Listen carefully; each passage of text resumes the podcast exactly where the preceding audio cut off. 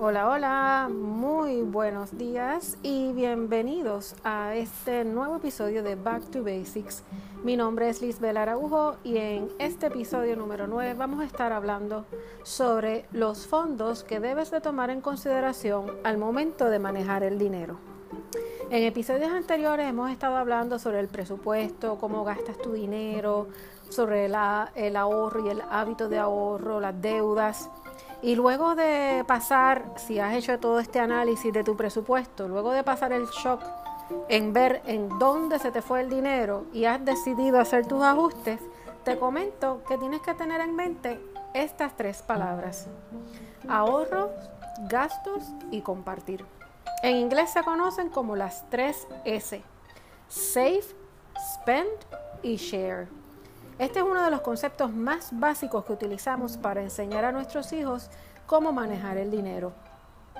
Es una forma bien directa y bien clara de, ver cómo clasificar y gastar nuestro dinero.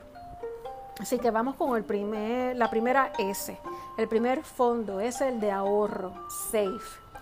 Ya sabemos lo importante del ahorrar, no solo el tener el hábito del ahorro, sino cómo poner ese dinero a generar más y cómo pones ese dinero que trabaje por ti.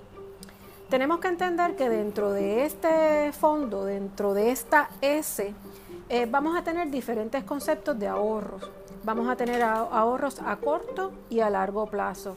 Pues como hemos hablado anteriormente, según el propósito del ahorro va a cambiar la forma de manejarlo.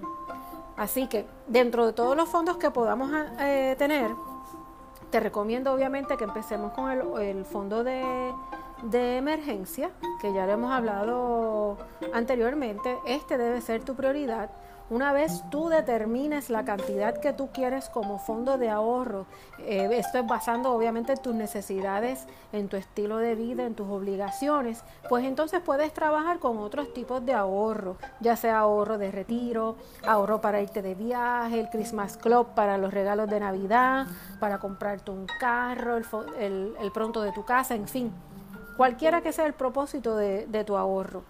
Cabe señalar que obviamente puedes manejar diferentes ahorros a la vez, pero sí en estos momentos, por lo menos el de, el de emergencia, debes de darle prioridad. El segundo fondo, la segunda S, es el de gastar, spend. Obviamente, todos tenemos que gastar, tenemos que comer, tenemos que pagar el agua, la luz, el teléfono, la casa, el carro, el seguro, la escuela la salidita, porque también tenemos que salir.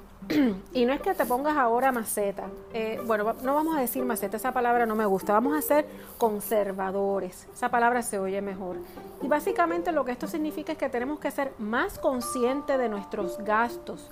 ¿Cuánta parte de tus ingresos se van en, gastos?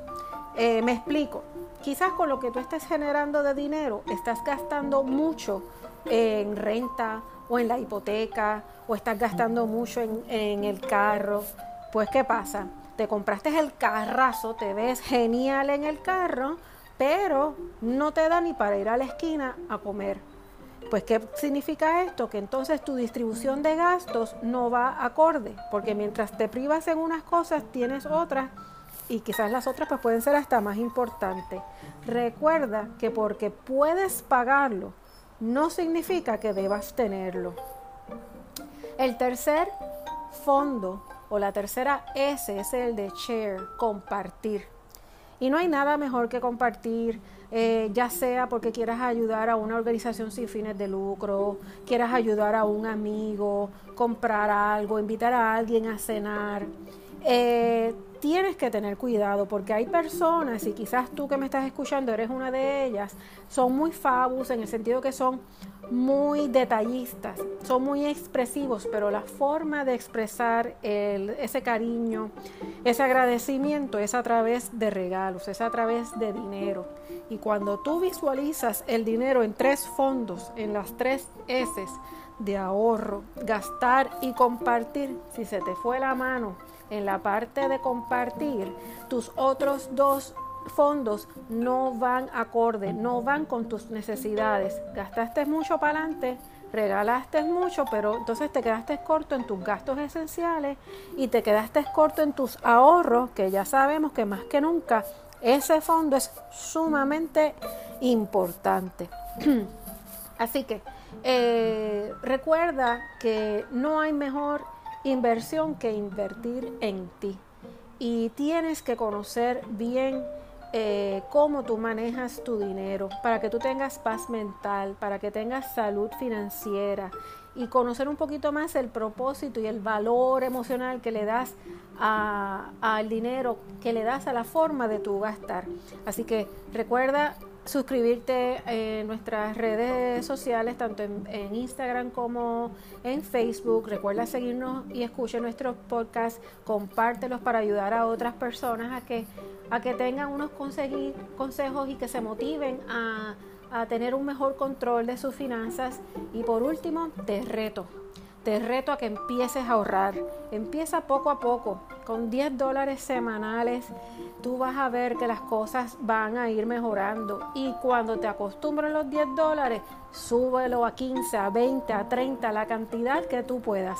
Que cuando tú puedas dormir tranquilo, que tienes un, un backup, tienes un, un, ahorro que te permite eh, vivir más tranquilo, créeme que eso no tiene precio. Así que vamos a crear el hábito de ahorro, vamos a ahorrar, vamos a retar 10 dólares semanales.